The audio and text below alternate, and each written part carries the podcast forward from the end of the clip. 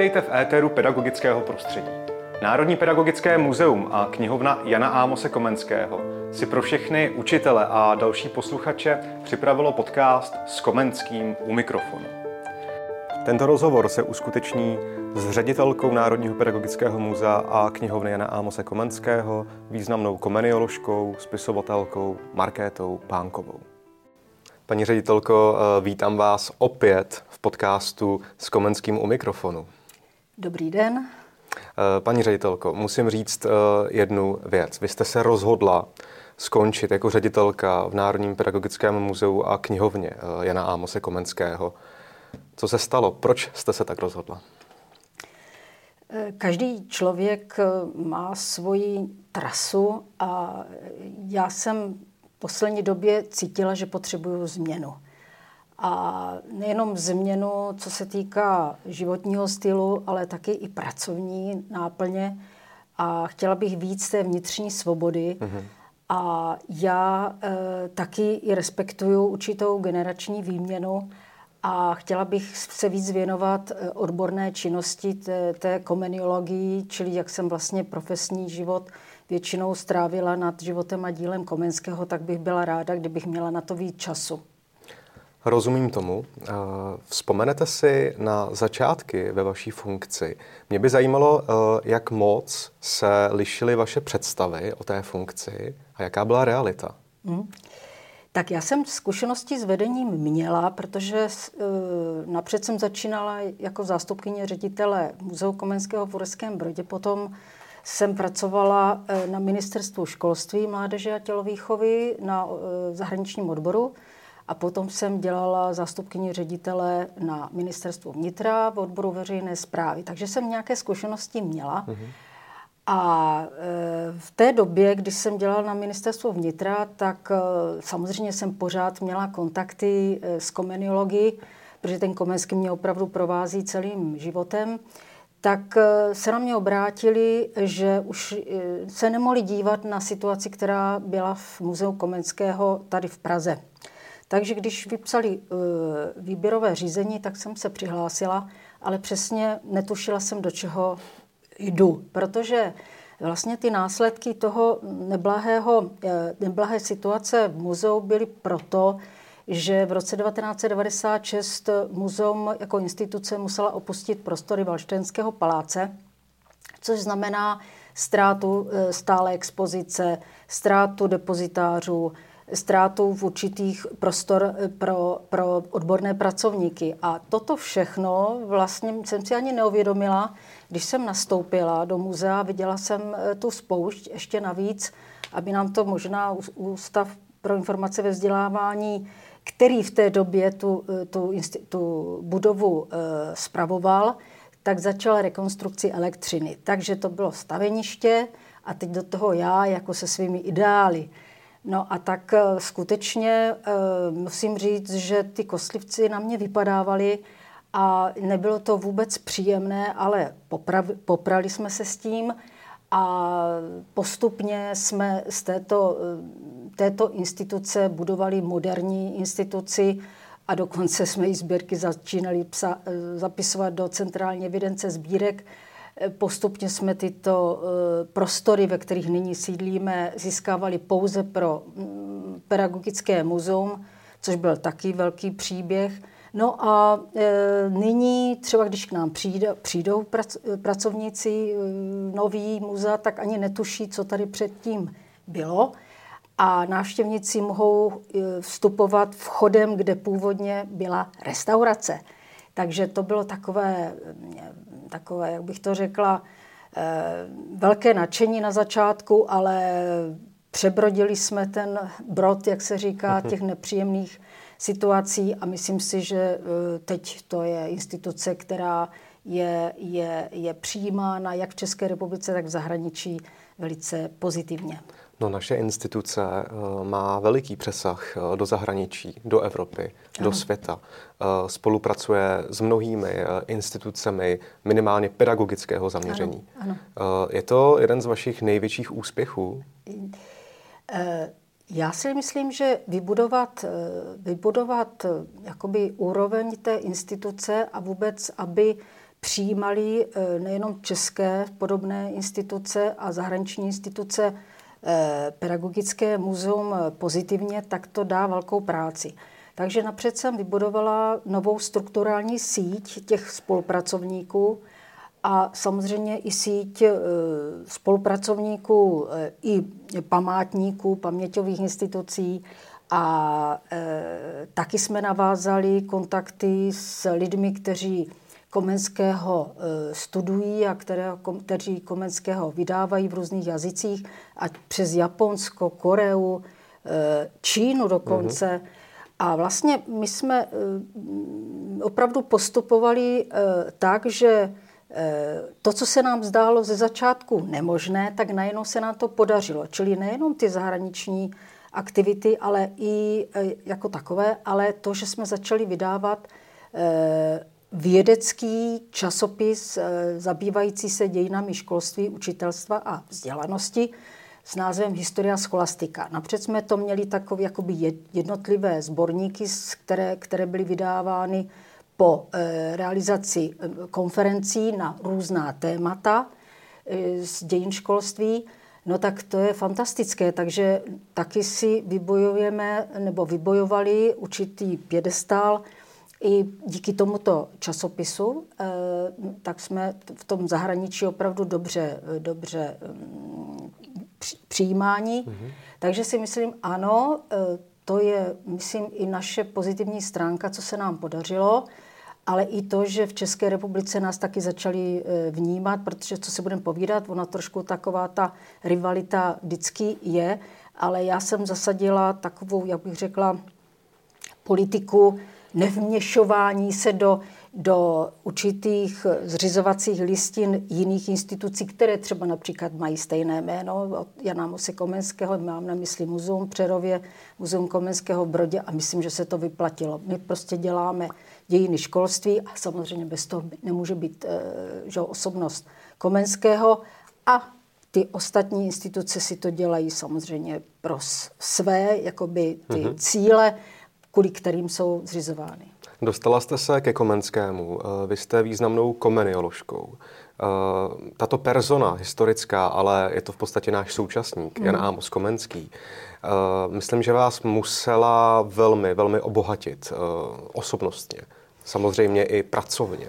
Ano. Vy po této funkci, mluvíme o složení funkce ředitelky této instituce, se budete věnovat stále odkazu tohoto velikána? Ano, chtěla bych, eh, protože tam jsou ještě ty další výzvy, které na mě čekají a které, které si myslím, že by stály za to, aby se ještě zrealizovaly. Ať je to vydání eh, encyklopedie Komenského. A myslím si, že tato společnost eh, by si zasloužila nejenom česká, ale celosvětová encyklopedii života díla odkazu Komenského. A potom jsem slíbila městu Brandis nad Orlicí, kde vzniklo e, dílo Labrin světa i srdce, a nebo kde se narodil Karel starší ze Žerotína, že jim pomůžu e, toho Komenského tam nastolit lépe a že, že i nejenom Češi, ale zahraniční návštěvníci budou cestovat do Brandise, protože teď bohužel mně to připadá, že je to takové smutné město, eh, eh, ztrácí se tam život a ten turistický ruch eh, přes toho Komenského by tam mohl začít proudit. No ale samozřejmě, kromě Komenského, pořád mám mm, samozřejmě mm, jaksi v hlavě to, že se budu zabývat vzděláváním, k humanismu, protože i ten Komenský vlastně představitel humanismu, samozřejmě v jiném smyslu, než to bylo v 17. století, mm-hmm. ale je to pořád představitel humanismu.